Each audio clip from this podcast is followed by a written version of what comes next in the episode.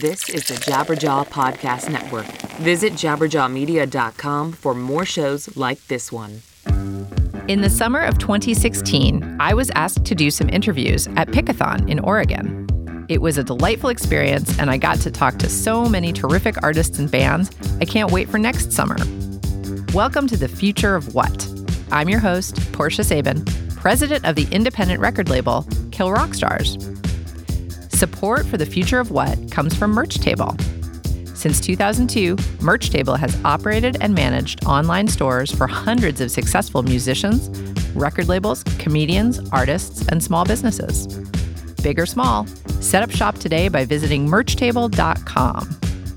On today's show, we're featuring my Pickathon interviews with Open Mike Eagle, Palehound, Thao Nguyen, and La Luz.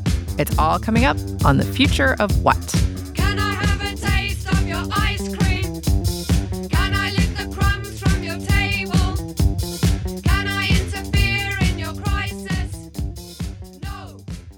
Support for the future of what comes from Sound Exchange.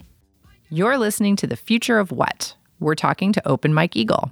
So, the future of what, which is my podcast and radio show, is about the music business. And so, as such, one of the things I've been doing with artists a lot of times is just asking them to sort of give us the the very beginning of how you got into the music business, like hmm. sort of that moment where you were like, I think this is a job. See, it's interesting for me because like I had like two paths. I was very influenced by the LA underground scene, so it was very DIY, like mm-hmm. from top to bottom, from building your own studio, recording yourself, booking your own shows, all of that, like trying to put projects out on our own with the, with, the, with small labels. So I I did like I used to go hang out at Project Blowed Records in LA when they still had a record label, and I used to treat it kind of like an internship, but I would just show up every day and see like what needed to be done or What what they going would on. let me do. Uh-huh. You know, so it was a lot of like cold calling record stores to see if they'll take some copies of whatever we just put out, like and and traveling around with rappers on tour and like doing their merch for them and stuff like that. But like but just like that that was so big for me because I would go to these big shows, see these guys I know book this show themselves, and it's packed, and I am the one uh, at the point of exchange between money and music. Like Yeah. literally selling my friends' music and, and having people put money in my hand for it was like, oh my God, this Yeah. is this is amazing. I just love being around that. So I had a, I spent a lot of my career on that path. Uh-huh. And so, I mean, I guess I would say I was in the business at that point when I like booked my own tour, maybe. Uh-huh. Okay. But uh, I don't like to think about those days. They're, they're treacherous. This- those Yeah. were the battle days. I know Everybody's got the beginning stages. of bat- But what's interesting about that is that you came to it at the very beginning seeing it as business. Mm-hmm. Right.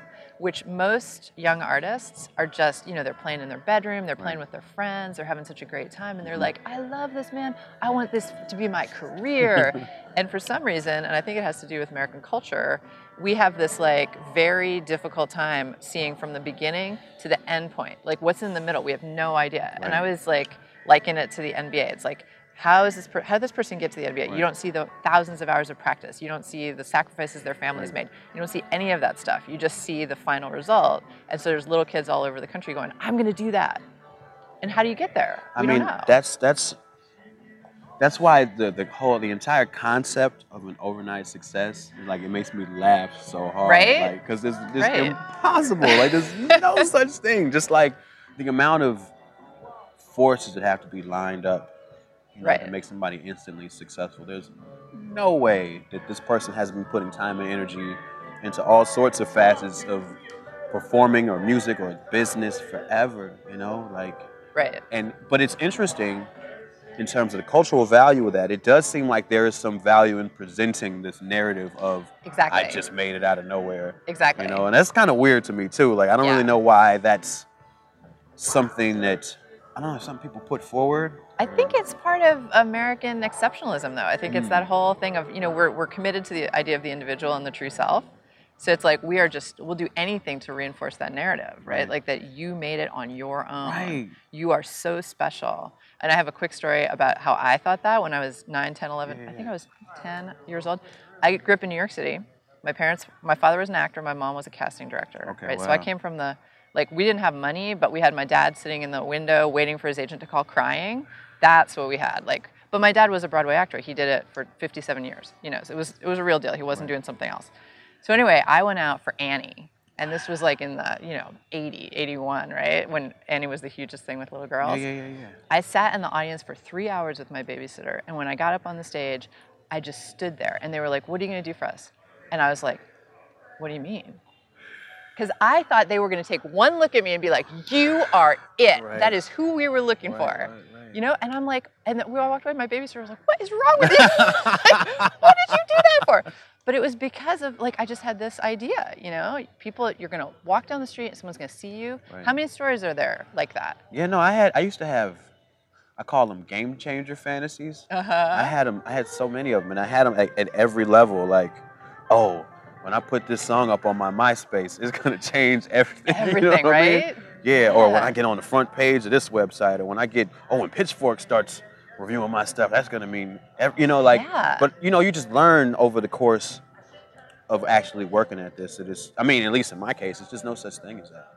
Know, Right, no but I'm glad thing. you brought that up Yeah. because I run a record label Right. that's been around 25 years Right. and we still get demos every day. Of course. From people who are sitting in their house doing nothing. they send me an email and they're like, listen to my stuff. And I write them back and I'm like, so, and what? like, what if I like it? Right, then you gonna, what? Does that gonna mean you're gonna leave your house and do something? I mean, I, I'm usually not that but harsh, that's awesome though. But that, that's like that is the thing. Like that is the the the the part of the phrase that people are missing. The part of the sentence that people are missing. Like no, you have to, there's no this straight to that, and, and it gets at like my path. I think the benefit of it was it demystified it. Mm-hmm. Yes. It demystified it. I went from seeing like people who came into my world via me seeing their music videos.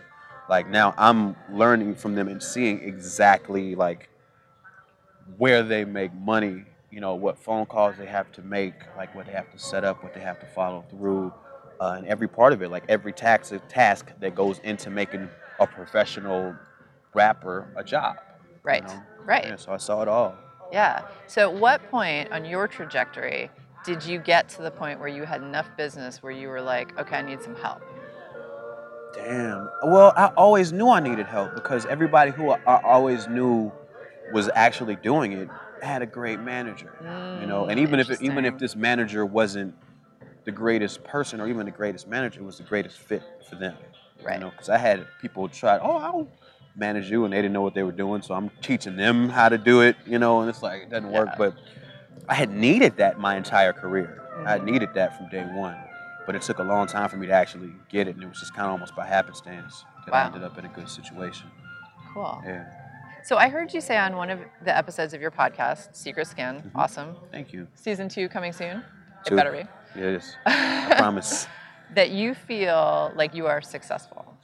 Yeah. That was in response to a listener question. hmm And then you went on to say that at this stage you feel like your kind of your efforts are sort of just to get the word further out so that more people know about you, sort of like spread spread the knowledge. Yeah, yeah. But that I, I thought that was really interesting that you used the word successful. And I wondered if you could describe what you meant by that. Well, I don't remember that particular question. I'm sorry to put you you once and then this time you said but I consider myself successful because this like this is my job. This Mhm. is my job. Like it's funny. I have so many weird mo- like weird like little awful moments like too much luggage standing in a line to check into like a not that great hotel and there's like one person working and they're going slow and you just got all this stuff and I'm just you know what I mean? I'm like what am I what am I doing? I'm like, no, this is the only job I want to do. And this is just the bad part of it. You know what I mean? Like, this is like these little crappy, terrible things that happen all the time. Mhm. But that's the price I pay for having the only job that I really want to do.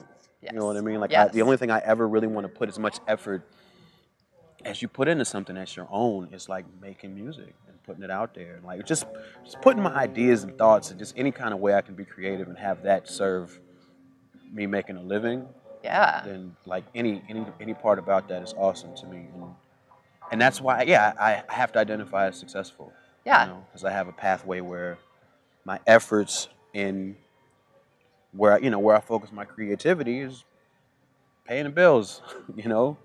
Yeah. Yeah. There's a comedian originally from Portland named Nathan Brannon. Okay. and he's done the New Negroes, Baron Vaughn, and Mm-hmm. your show a couple times. He's a cool guy, and he once was telling me that he originally wanted to be a rapper, but he decided he didn't have any talent, so he became a stand-up comedian instead. That's so funny. But I wanted to tell you that because I, I know that you're sort of you're like comedy adjacent. Yeah. You're not That's a great officially way to put a it. comedian. Yes, I hate when people call me a comic. Like, But you're a comedy adjacent. yeah, and so absolutely. I live in that world. Yeah, you live in that world, you know those people. Mhm. And I was talking on one of my podcasts last year about is comedy the new punk rock? And I think the argument for it is probably after we had the whole debate, Hari Kondabolu was like, no, it's not the new punk rock because punk rock is the new punk rock. But I think what is has sort of the upshot was was Yeah. that comedy is kind of like it's also very punk. Mm-hmm. Sort of fits with that punk ethos in that you can say what you want and you can do it yourself. You're Right. not in a situation where other people are put saying you have to be this, you have to do that, you have to you get up anywhere in front of any microphone and you just sort of speak your truth. Mhm. And I think that's a really interesting. I wondered what you thought about that. Well, I think that the same. I think I think there's a punk rock way of approaching comedy, and I feel like that avenue, that aspect of comedy has always been there. Like you go back to Lenny Bruce, like you know what I mean, Mhm. like him being on his, taking his platform and using it to you know challenge people. hmm I think is a very punk rock thing to do, and I feel like that's always been a part of comedy. So I wouldn't see how that would be more now than any other time. Right, except maybe I, my argument for it was that there's so much more access to that type of comedy now because comedians are everywhere. There's a million podcasts. They're doing writing. They're uh, they're on TV. You know, they're appearing in more places. Right. Like I feel like it's more accessible now. I, I I agree, and I and I feel like what comedy, like the way I see comedy, if it's in the sense that I think we're talking, I see it as like comedy is people who are on the forefront of like thought challenging, just in general. Mm-hmm. Like they're on the forefront of like pushing society, like via thoughts, mm-hmm. you know. And it's like the people who are most consistent in that seem to have like the best careers, especially if they apply the what we know is good about the craft to that. You know, like they have some solid philosophy and some new ways of thinking. I mean, you're right. Like you have access to that now more than ever, and I feel like there's a wellspring of like of intelligent, smart, challenging comedy. I feel like that's the engine of comedy. Like it's, is kind of built on that too. And at this point, you know, before Lenny Bruce, there wasn't a Lenny Bruce, but after Lenny Bruce, there were a hundred Lenny Bruces. Right. You know, and it's like the same thing all through comedy history. Lenny Bruce, Sam Kinison, you know, Richard Pryor, like these these trees. Like something happens, and then people all are watching it on television, and they that becomes part of their value system too. So I think just you know, just the time that comedy has been around, it's it's just been its natural soil for that sort of uh, value sharing. You know, and I feel like yeah, now we're at a place where there are a ton of thinkers that have come off of this tree. George Carlin, like you know, Yeah. and all of them have inspired other people who want to be challenging like that. You know? Right. Do you feel like there is that connection though between sort of hip hop, DIY, sort of underground, different hip hop, with comedy in that way? That it is challenging. It is the ability to speak your mind in a specific format. Yeah, I feel like hip hop in general and comedy share a lot just based on that, just based on the the one person holding a microphone thing, like like the the attitude of everybody shut up. I have something to say. You know what I mean? Yeah.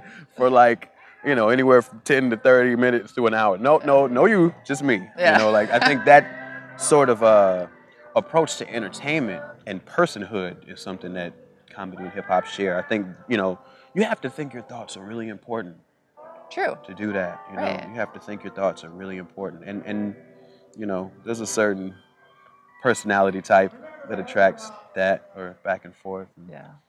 Because of that, how it's supposed to work, I think, is, is shared as well. But there's just so many different ways to do all of it. You know, There's so many different ways to do hip hop, so many different ways to do comedy. You know, Yeah, that's true. So how did you get hooked up with your label, Mellow Music Group? Oh, the easy answer is the internet.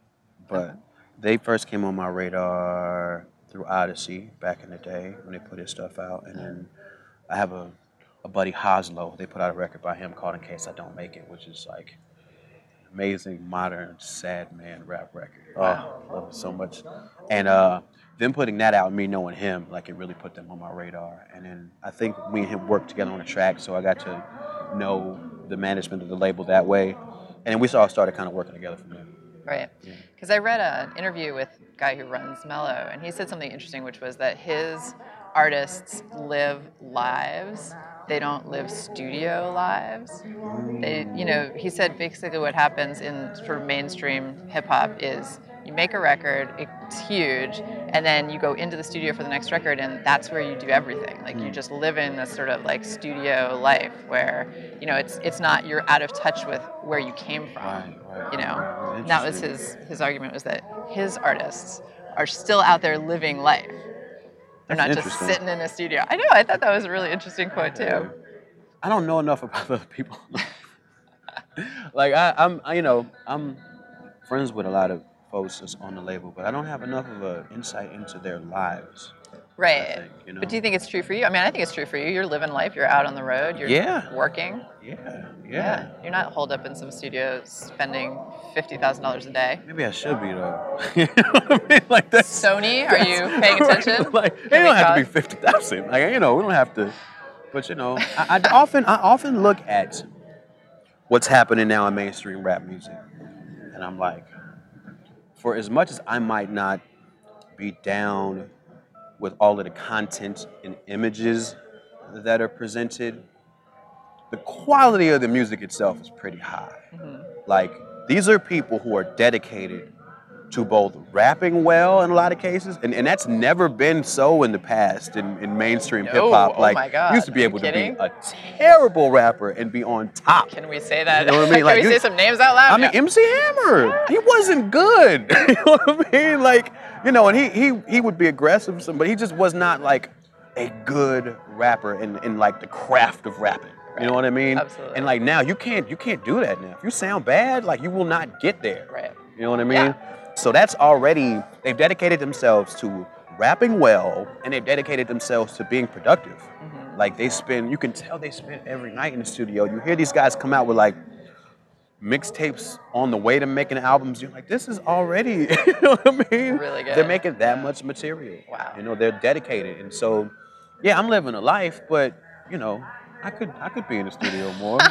you know, could definitely be Look, we're not complaining. You're not going to shake your Yeah. head at 50 grand a day. I mean, no, Neither am I, actually. Ten. Okay, 10. All right, we'll compromise. Sony, we're compromising. I have one more question Sure. for you, which is tell us a little bit about your life. And I know your life is not typical. I'm not asking for a typical answer. Mm-hmm. And I know you do a lot of different stuff. But for people who are interested in, so what does a person who's a genuine career musician, yeah. What do they do? Like, What I what's do? their like a year trajectory like? Like, what do you do over the course of a year? Of a year. Over the course of a year, I make a record typically, or I'm working on making a record. Right. So if it's a year, year and a half, like that's always part of what I'm doing. I am doing a couple of tours, uh, increasingly more festival shows. So I'm out, you know, a lot of weekends and putting together a couple of tours. And where I used to do that on my own, I now have, you know, a management booking agent in place. So we all put our heads together on the best times to do those things, Right. or field offers from other people who might want, might want me to open. Right. I'm also like being in the different worlds I'm in, like I get opportunities to like be creative different ways. So like I'm putting my energy towards a couple of like TV projects right now too. So like when I'm at home, I'm splitting my time between actively working on music and actively like nurturing those ideas and pursuing them business wise too. Um, do some voiceover work. Cool. Um, just you know, definitely trying to take advantage of all the the access my world has into like entertainment money, which seems to be flowing all the time. It does, Yeah, right? like to be Yeah. around TV and film, be around that world and just see like how big that economy is on Yeah. a scale. It's like, oh yeah, I can. Well, I liked your interview with Hannibal when he was talking about how he had to take a private jet that one time. it's like, oh man, poor thing. But I love that he talked about how sad it was. It was so sad, Oh, right? I love like, that. Oh, that's like, amazing. That's what I, I do my podcast for those moments. Yeah. When you hear about Hannibal's sad boy flight, mm-hmm. sad boy private jet. Sad plane boy flight. private jet. It's hilarious. Well, Open Mike Eagle is a delight to talk to you. Yeah, it was great. So I like. I could have talked to you for another hour. Yes. Yeah, man. We should, we should do that sometime. Please. Yeah. Please, let's do it. All right. Absolutely. Writing on the floor of a Chinese restaurant, crown on my hip like Simon Petrikov. Thought of a song called Thinking the Master Plans. Rigging and rocking, drinking in Amsterdam cafe, back room, meeting with Cancer Man. Engineering project Black Astronaut. The first scene in the film Prometheus. I wrote a brand new story that starts from there. Just need some help with the financing. I ain't got nobody to pitch it to. Friends are superheroes. None of us have very much money though. They can fly, run fast, read Portuguese. None of us have very much money though. They know judo and yoga, photography, politics. Some of them leap over buildings. Writers, magicians, comedians, astronauts. None of it mattered when niggas was hungry. My friends are superheroes. None of us have very much money though. They wear the same underwear much money though. Hustlers, beat makers, drug dealers, sculptors, egomaniacal alters and bloggers. Some of them. That was Very Much Money by Open Mike Eagle. If you're enjoying this program, please subscribe to our show on iTunes. To find out what's coming up next, follow us on Twitter at KRSFOW. You're listening to The Future of What? We're talking to Ellen Kempner of Palehound. People are really excited about you.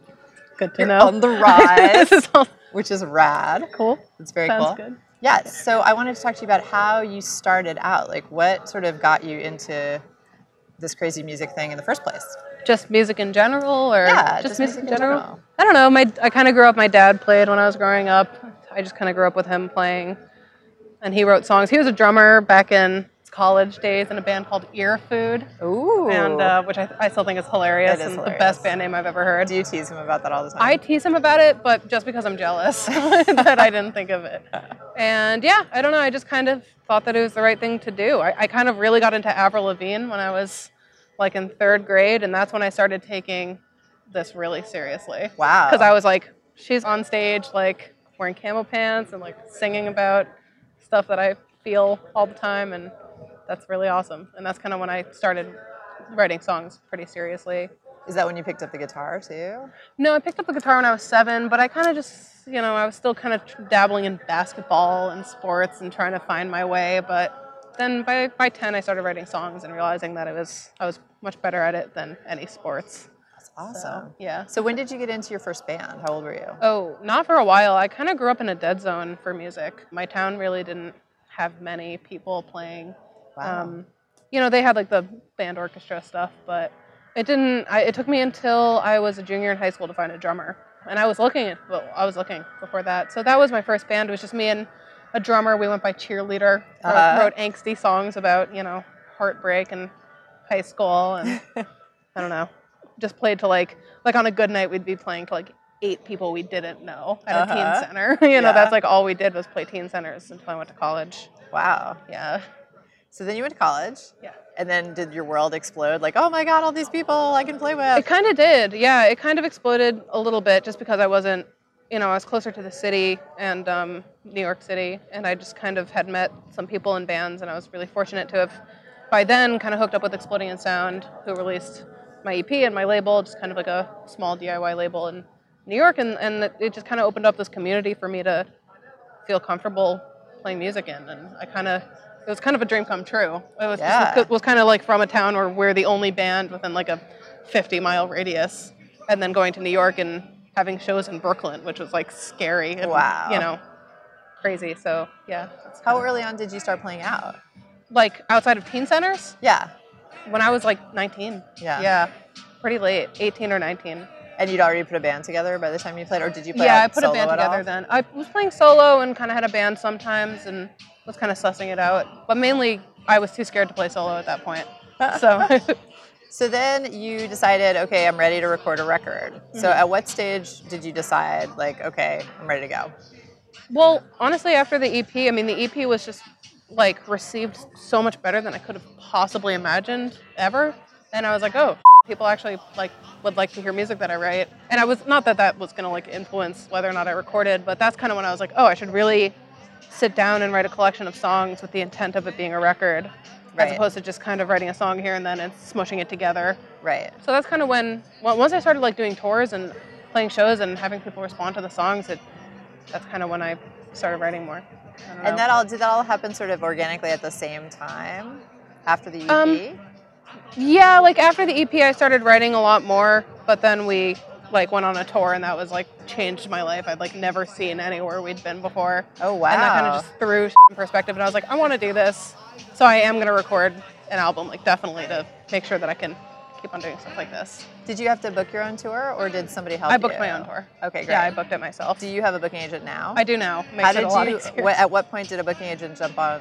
after the record, like after, After the record came the out.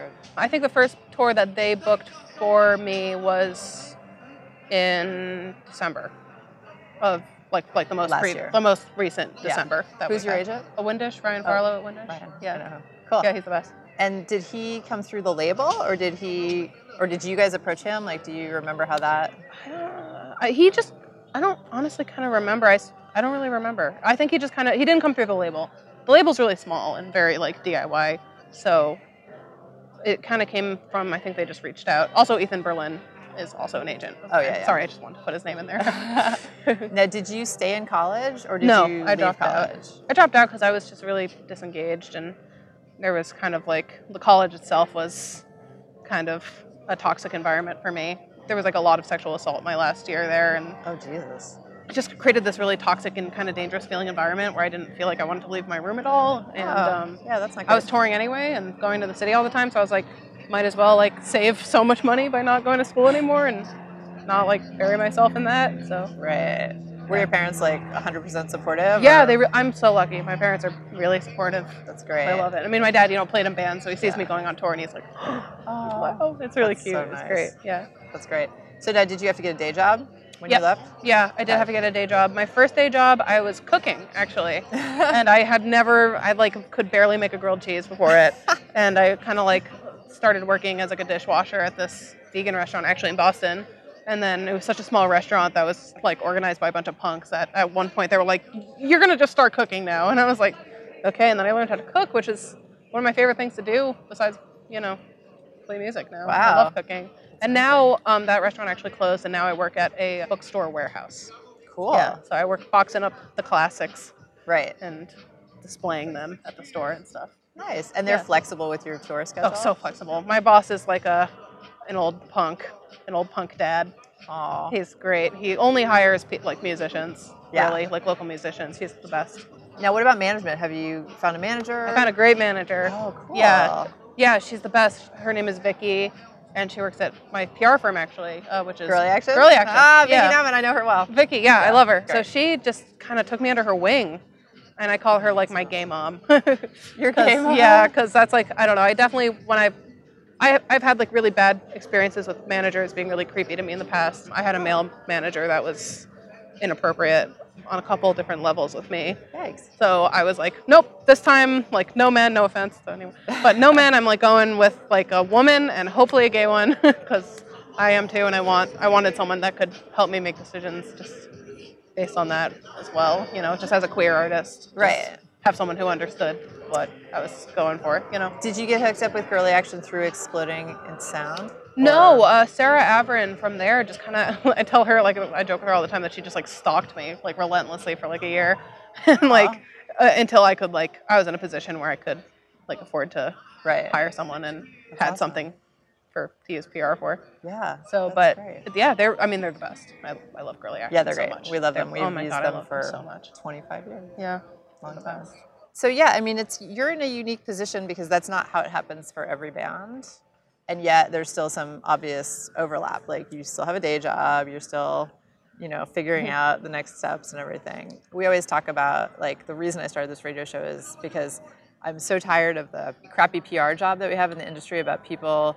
You know, it's like, oh, well, it's okay if we steal artists' music because the labels are just stealing their artists' music anyway.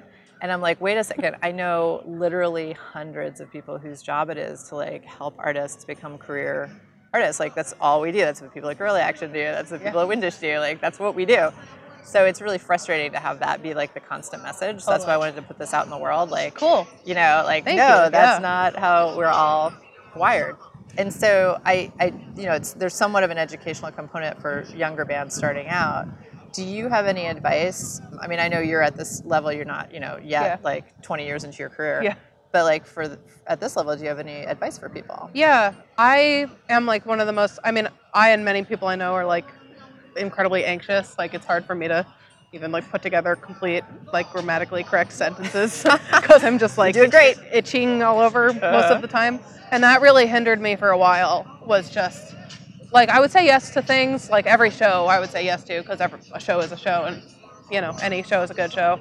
But I would like really hold myself back just because I was so anxious, and I just wish I'd known earlier just to like push a little further through that just to break out because now I feel so much better and yeah, I guess just like pushing com- your comfort level hmm. is my biggest advice to cool. artists because it's scary but it's like really rewarding and I don't know, it's just it's worth it not to just like be so in your head all the time. It's super good advice. Yeah. Thank you so much for doing this crazy. Yeah, thanks for video having thing. me. Yeah, this is great. Thanks. Thanks.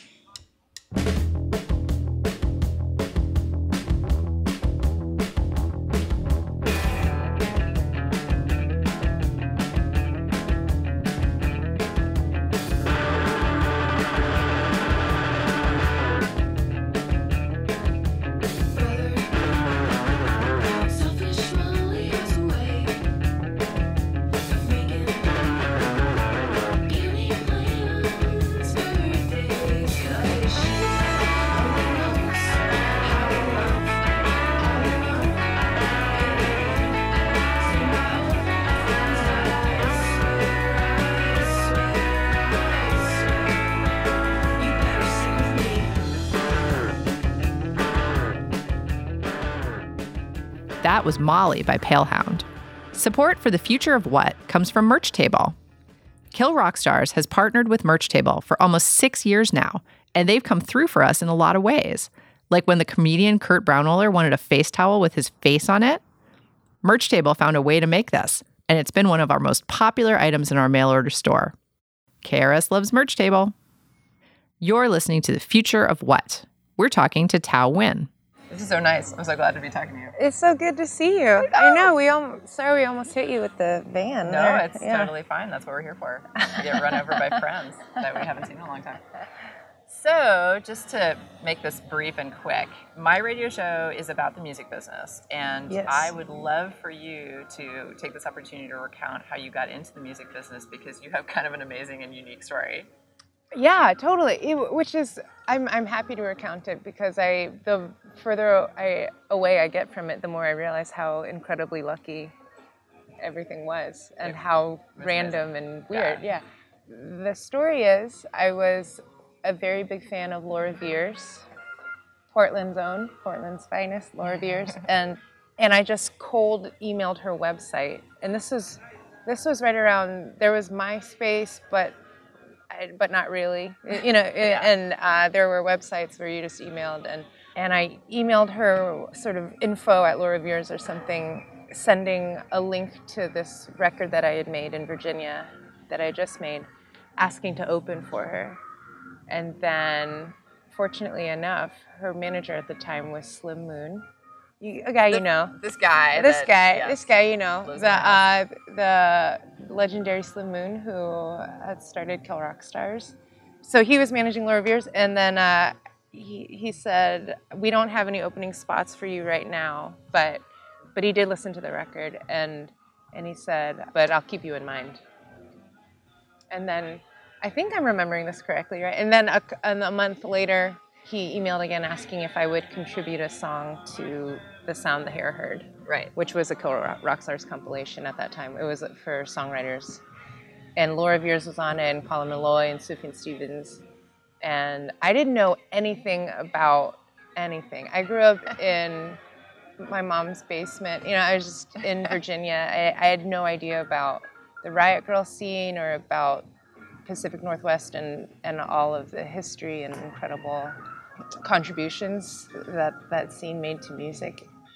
So I just said yes, and then we rec- I wrote a song, and then we recorded it, and then toured with that touring compilation, and then and then you guys became my management, Mm-hmm. and then I and then I signed with Kill Rock Stars and you, yeah, And then it just right? What are the there, odds? yeah, and then here we are on pickup trucks. But you were a self-taught guitar player, That's right. And I always thought that was really interesting for someone who wasn't that versed in like the music world. That you were still like, well, I'm really interested in this instrument that's actually really hard and a pain in the ass. Mm-hmm. And there's nobody encouraging me that I must do this, that this is something really worthwhile, and yet you just did it anyway. I, yeah, I I think thanks. I like how you, it sounds when you say it. Yeah, I wanted to be a songwriter, and I needed vehicles to do that. And and so when I and I was really interested in guitar playing, in in guitar picking, because I did, you know, n- no matter that I was in sort of the suburbs in Northern Virginia, bluegrass and Appalachian and old time were still finding their ways to me because I, I was still in Virginia and when I you know I went to college and there were a lot of people playing that music and I got really into country blues and old time just for the playing style. And so it became a, a real interest of mine. But it helped that I, I had no background in music. I didn't play music with anyone which and, now having been in a band for a long time and leading a band it's it's it's such a different experience the way everyone else grew up with music versus how I grew up with it which is just as a way to write songs Yeah, I find that so fascinating. I mean, once you hear a hundred stories, you're like, this is a very unique Yeah. way for this to happen, you know? it's I can't believe that it happened and that it's still happening, you know, because it was it happened gradually enough that you couldn't really tell if things were gonna keep going or not. Right. But then it happened steadily enough where you were, you were just like, well, I guess I'll just keep going on tour and I'll keep making records and keep writing. And that was very that was a very cool thing about you that you were willing to go on tour because I think that when we first met you, you had really not done that. And it, Yeah. it wasn't part of your where this is where I think I'm gonna be or who I think I am. It was more like, Oh, you want me to do what? Oh, that's interesting. what what an interesting thing. And now to think of how much I mean, how much of your life do you spend on the road these oh days? god these days thankfully less because you know at a certain point i mean when i met you guys when we when we started together i was 22 21 21 or 22 when i signed with you guys and then as soon as i graduated school i was 22 and we went on tour that next week after my graduation and so like my entire 20s were on the road and thankfully now i would say maybe half half the year which is more manageable Right. yeah and probably when you have now you're into the album cycle Mm-hmm. so it's like you know writing recording then the album comes out press promotion tour Right. it's sort of it, it, it settles itself into a routine Mm-hmm. that is recognizable but at the beginning it's really tough because like you said you don't know if like am i doing this for any reason like is there going to be anything next Yeah. you know yeah, or am i yeah. just going to go back home and live in my mom's basement and Totally. And I just knew that you know, my brother had told me you can do he they were not pleased with the fact that I was just putting all my eggs into this incredibly precarious basket and he was like if if in 5 years, which was a generous amount of That's time, a I think. generous amount of time. It's like if in 5 years this is not anything, you're going to grad school. He's like, you're never borrowing money from me or mom. You're not sleeping on my couch or mom's couch. You're like, get your shit together.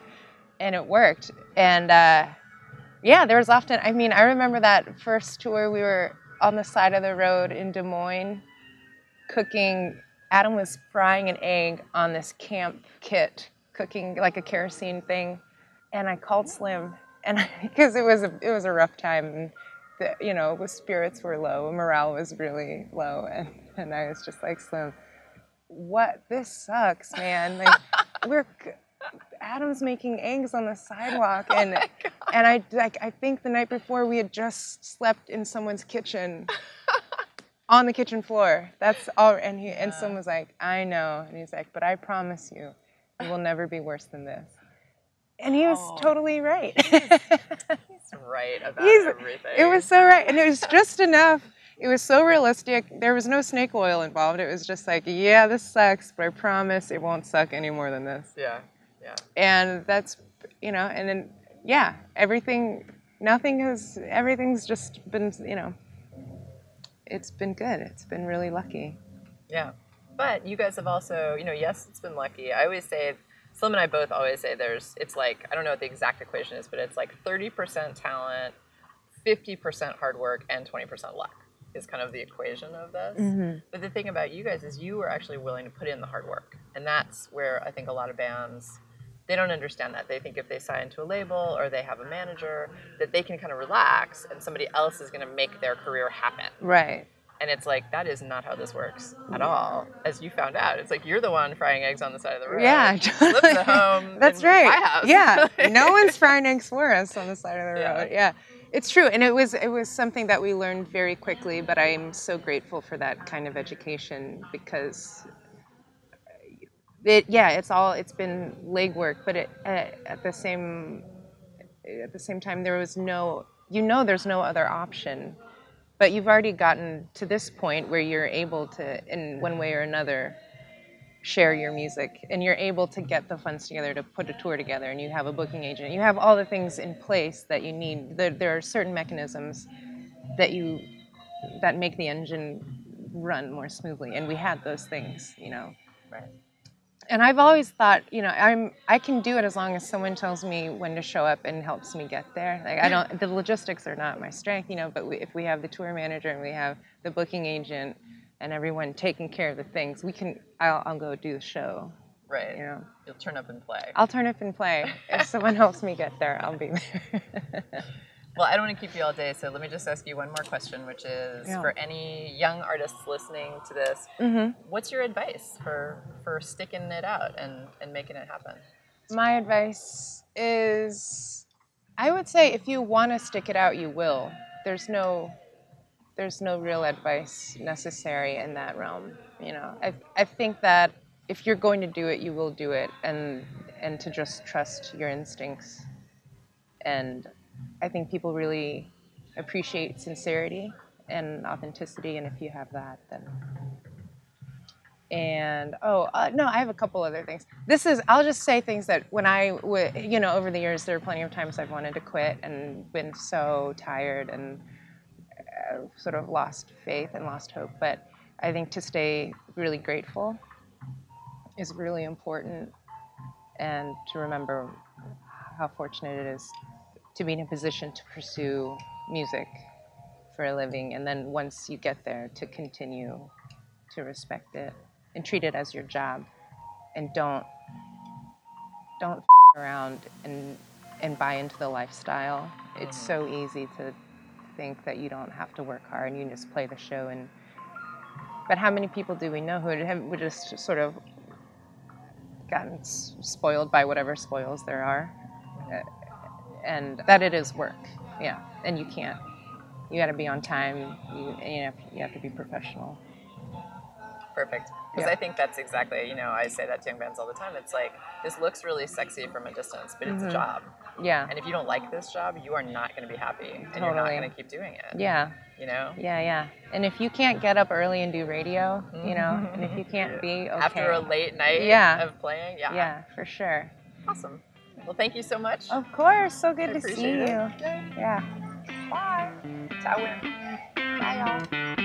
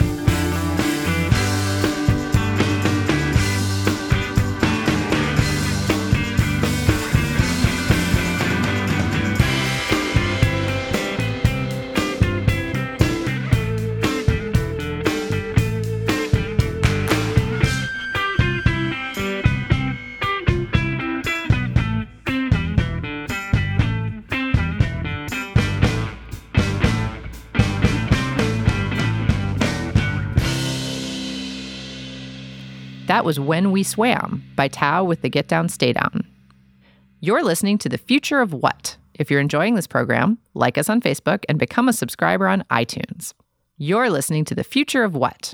We're talking to La Luz. So this podcast and radio show that I do is a music business podcast. So basically, I wanted to ask you guys some questions about the business side of being a band. You got together in 2012, is that right? This band Yeah, started in that's right. 2012, Yeah. And you have had an interesting career. I mean, you guys have had some some ups and downs in your career. You, I know you had an old bass player, and now you have a new bass player. And that's I thought that was a particularly interesting thing because a lot of bands hit a roadblock like that where someone finds out that this is not the job that they want and they give up they all say well we we're not going to do it you know but you guys were clearly committed you were like let's do it anyway and was that kind of your thought like let's do it anyway Yeah. let's just keep going Yeah.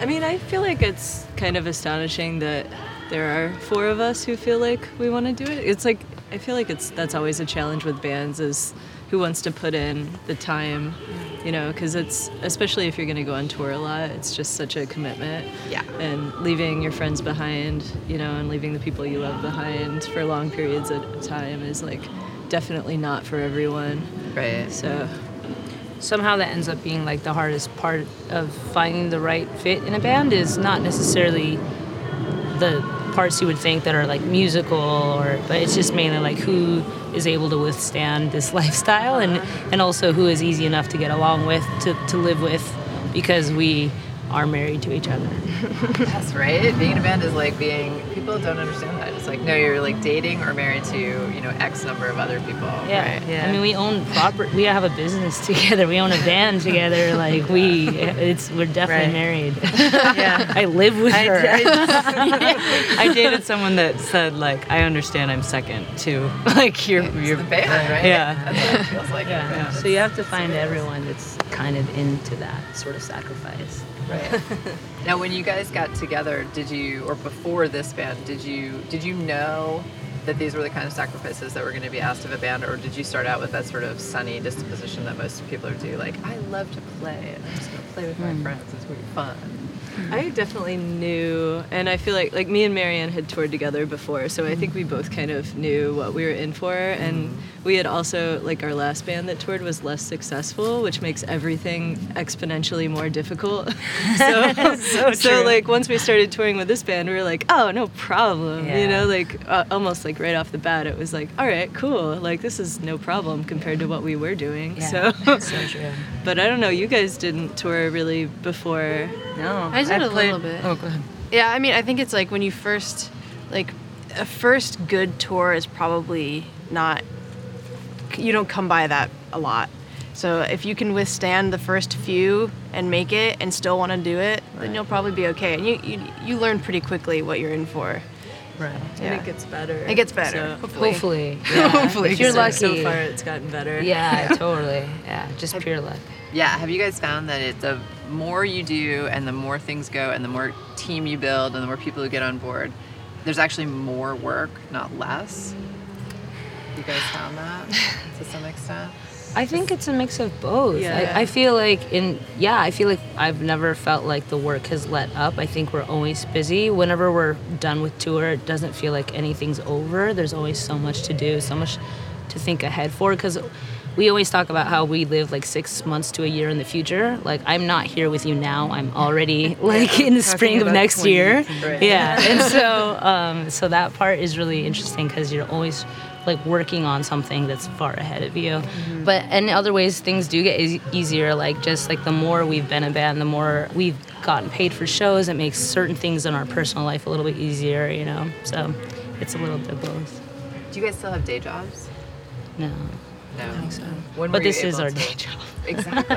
kind of. Yeah. Good answer. That is true. This It is really feels like it though. time. I mean, is. you're It's- always working on like band stuff when we're home, Finances. like always. And so are It's- you. I mean, it's running. We're running a small business. we're- Yeah. So and trying to be creative at the same time. So mm-hmm. Do you have management or do you guys do it yourselves? We manage ourselves. Yeah. Yeah, we do. A lot of work. Mm-hmm. Yeah. Have you ever felt like maybe we should just break down and get a manager? We've, tried. talked about Talked it, about it. but With there's the- other still doesn't quite things I would want first. Like I feel like before a manager, I would want like a sound engineer, a touring sound engineer, you know, and, Right. and that's cheaper and sort of more beneficial, I think, in some ways. And so, yeah, I mean, that I feel like that would be like several steps down the road, a manager, because they take a cut of everything. Mm-hmm. Yes, they do. and we pretty much have our together usually, so I feel like they like that makes a lot of sense for people who don't know what they're doing or what they're in for at all. But I feel like we can more or less handle our ourselves. Yeah. So- it- go ahead. Oh, well, more management comes in handy or ben- beneficial is like at festivals, like having Will around or to manage our mm-hmm. tour tours. Yeah. Yeah. Interestingly, like things grew like at a pace that we could manage and like literally manage. So like we have always kind of taken care of things and like delegated things. And we did speak with like management, like people that wanted to manage us, and we realized and they realized that. They, they wouldn't help us. Like they wouldn't be able to do anything. Yeah, and, a lot of and they were kind of like, oh, we don't know what we could do for you, and we are like, we don't really understand what management does anyway either. Can you please mail our shirts out for us? No. like the things we wanted them to do, they're like, we don't want to do that shit. And we're like, okay, well, never mind then. We can't use you at all. So, um, since you guys do your own management, are you pretty up on stuff like Sound Exchange, like the whole YouTube controversy? Oh. Do you guys? You, I'm Oh. assuming you're signed up with Sound Exchange. I am. I hope you guys are. Well, the band should be. Yeah. Well, it's in, it's actually individual. Oh, for Um, artists. The royalties are given the out individually. Okay. But yeah.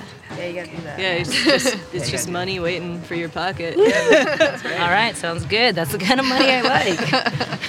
Just a little gold waiting pot. around. But I don't know. I feel like the music industry is so confusing, even to people who are deeply entrenched So into true. it. That like even people at Sub Pop who work on like our publishing is through Sub Pop, and they're like they explain aspects of publishing to us, but it's clear that even they don't really understand like huge yeah. portions of it. Yeah. So I'm just like, if you guys don't understand, I don't know if anyone does. It's It's- super complicated. Yeah. That's the problem. why is it so complicated? That's Do you want to know the answer? Yeah. Because hap- because all the laws that have come into being have just been cobbled together over the years from mm-hmm. just like ridiculous places. Yeah. And like certain constituencies would be powerful at one time. So like that's why the publishers are so strong because back in the day when the very beginning of radio, there was there were no recorded music. There wasn't recorded music. It was just bands in radio stations playing sheet music. So the publishers got their cut because it was the sheet music. Yeah. But then there was no actual slab of wax. Then when mm-hmm. that came into being, it was too late. Right? Yeah. You know, so the master recording side is now completely unpaid for on terrestrial radio. What do you- but the publishers get paid. Can you, can you write a book on this? this podcast is all about understand this crazy. That's nuts. Well, because it's probably changing so fast just with streaming services and Yeah, like there's a lot YouTube and Yeah. everything. It's, it almost seems like, yeah, nobody can really keep up, or the laws haven't kept up with. Oh, they have not kept up. Hence the all. cobbling. Yeah, that makes a lot Hence of sense. the cobbling. Yeah. Well, I don't want to keep you guys anymore, but thank you so much. Thank you. Thank you. Nice Yeah. to Nice meet you. Stop filming. And that's our show. The music we played today was used by permission.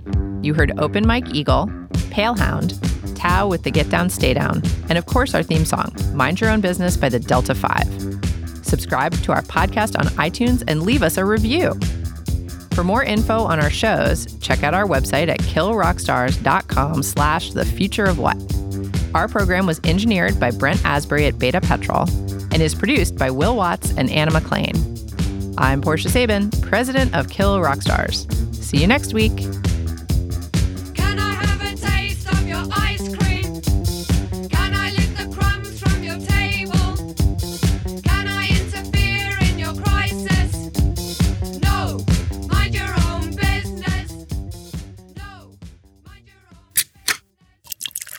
This is the Jabberjaw Podcast Network.